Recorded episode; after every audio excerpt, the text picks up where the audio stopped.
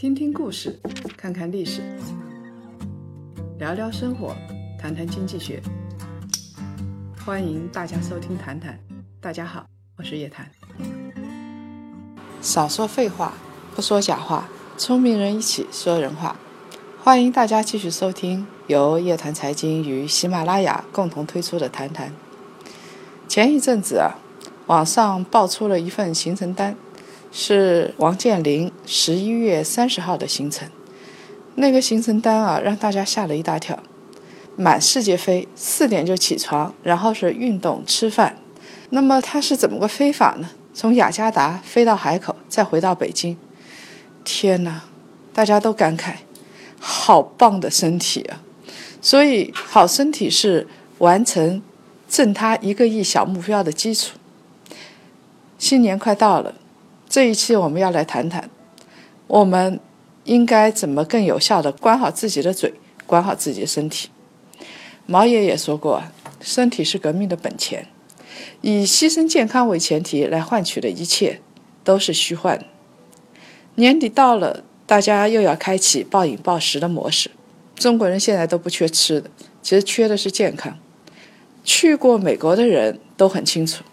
那边啊，基本上是你看到的胖的人都是比较穷的，越胖的人越穷，而那些富翁基本上身体都很健康，天天去健美，身上有六块肌肉或者是几块肌肉。Trump 已经七十岁了，你看得出来吗？反正我是看不出来。要知道，总统竞选是一个重体力活，比民工还累，但是他顶下来了。别抬杠。我没有说穷人都胖，我是说这些发达国家的人，他们绝对不缺吃的。到沃尔玛超市，便宜的食品一买一大堆。坐在沙发上吃着爆米花，吃着薯条看电视，一不小心就会变成沙发土豆。这就说明这些人的自控能力是非常差的。但是呢，自己打出一片天的人，他通常自控能力都很强，否则这些人是不可能做出成功的企业的。越大的企业，越成功的企业，它的自控能力肯定是越强。大部分把身体管理得很好的人都是成功人士，像王健林啊、巴菲特啊、李嘉诚呐、比尔盖茨啊，最年轻的大家也都六十了吧？他们都早睡早起，每天上午四五点就起床，运动、吃早饭、看报纸、读邮件，开始一天的工作，每年都周而复始，把自己打理得妥妥当当。我们再看看维密里边的那些超模，个个都身材火辣、高瘦高瘦的。当时我们在夜谈财经的公众号里边还写了维密超模她保持美丽的秘密。其实她的秘诀很简单，就是一张健身清单，再加上一份私人定制的食谱。这个食谱大家看了都是不想吃的，基本上都是纤维食品啊，然后是一些就一个小面包，那个东西确实。你看了之后都没胃口，但是得坚持。所以说，健康和美是练出来，是坚持下来的。一个懒人是不可能美的，就是看着很美，基本上也是 P 图给 P 出来的。身体管理是一种模式，它是可以复制的。其实从王健林到维密，我们可以看到这两个截然不同的群体。其实它有一个相似的地方，就是找到跟自己相符合的有规律的生活方式。很可惜，中国的企业家和白领啊，亚健康的居多。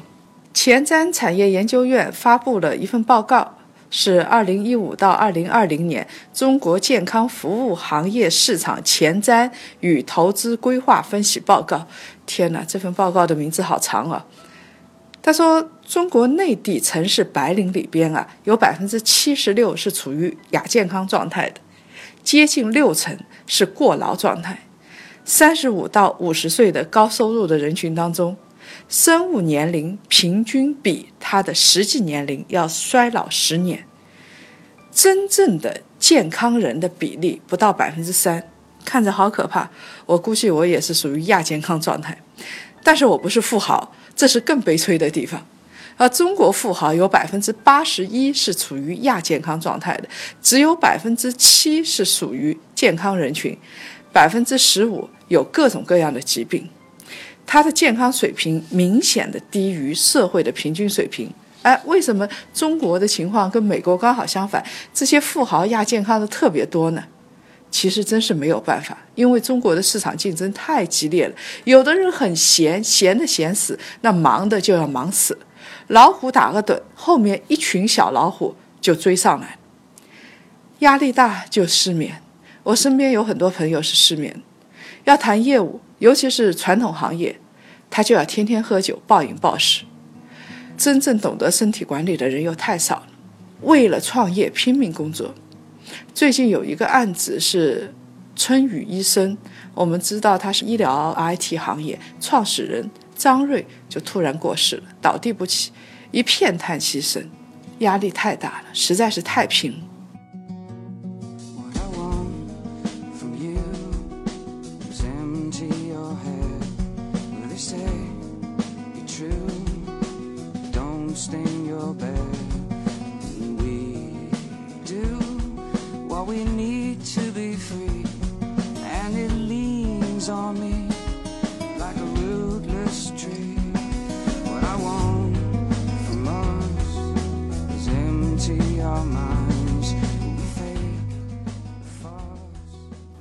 那么，怎么样来管理好自己的身体？要学会拒绝。我们知道，人有两个不可挥霍的资本，不要浪费。一个是时间，过去了没有了；另外一个是身体，透支了不可逆。一旦突破临界点，后悔都后悔不来。所以，对于这些挥霍时间和挥霍身体的行为，我们要坚决的拒绝。要拒绝过度透支自己生命的工作，是不是？不要认真工作，绝对不是这个意思。一份适合你的工作，能够让你保持激情，同时呢，让你有能力去做这份工作。如果你通宵加班还完不成这份工作，说明这份工作是超过你的能力的，或者是不适合你的。在非常火的电视剧《欢乐颂》里边。那个安迪有个手下，他是投行的底层员工，叫刘思明，加班加死。这个人很内向，他没有情绪发泄的渠道的，而且他的两个孩子，他太太没工作，还有老人，这么一大家子都要靠他来养，他必须要通宵加班，不加班还不行。这样的人，这样的生活是最危险的。另外，年底到了。每个人都有各种各样的应酬，有各种饭局，还要被逼着喝酒，不喝就是看不起他。我想，看不起就看不起了吧。如果人的体面就表现在喝酒喝醉上，这种体面和这种友谊不要也罢。有的人为了见一些大咖，想方设法的去参加一些饭局，太天真了。你以为见了面就有用吗？压根没有。你是什么阶层的人，别人就会怎么对你，根本不会因为跟你吃了一次饭就对你亲言有加。所以你有这样的时间，为什么不去散散步、听听音乐，找个有意思的朋友聊聊天，啊，在家里看看书，充实一下自己。生活方式是一种选择，你是有的选的。我还要告诉你个秘密，基本上一个饭局，如果是超过二十个人以上，大家都是新朋友，然后在一起见面，那个饭局你什么也得不到，除了闲侃，基本上就是吃，闷着头吃。这样的饭局就不要去参加了。我们还要拒绝无休止的刷朋友圈、刷微博。很多人的工作压力、生活压力，其实是来自于自身的惰性。把事情拖到最后一刻，拖不下去了，然后再去做。到了做事的时候呢，他又在拼命的刷朋友圈。这种人属于手机癌的晚期患者。其实你别给自己这么大压力。你在朋友圈里真没你想的那么重要。我这是看不起他吗？真的不是的。我对我自己也这么说。有时候真的没有那么重要。要做的事情。必须要认真的做，但是天天刷朋友圈、刷存在感完全没必要。最后还要懂一点常识，拒绝错误的坚持，并不是每天加班到深夜工作效率就会提高，也不是每天在雾霾里跑步你就能健康。经济学里边啊，有一个短板理论，是美国管理学家彼得提出的，大家都应该很熟悉。就是说，一个桶能装多少水，是由木桶的木板决定的。如果其中有一块木板非常短，那么你装的水就有限了，就会被这块短的木板所限制。这个理论可以用来解释管理身体。你的人生就是这个木板。其实健康也好，事业也好，家庭也好，那么你这个如果木板比较均衡呢，你装的水会比较多。如果有一块特别短，那么这一块短到如果致命的话，你装的水就很有限。所以呢，我们要做一个放松。现在大家来做一个深呼吸，放松一下。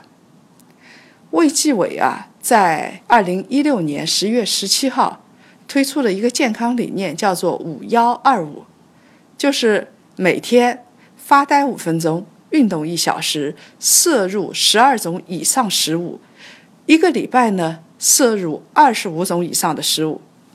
其实挺有趣的，我很喜欢发呆，发呆是很重要的，它让头脑彻底的清空，是一种舒缓压力的方式。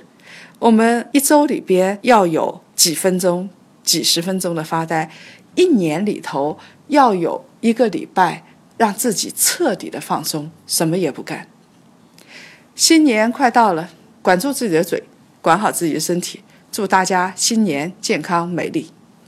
这期节目就到这里，别忘了互动，搜索微信英文号“夜谈 Family 一”，加入夜谈财经的大家庭。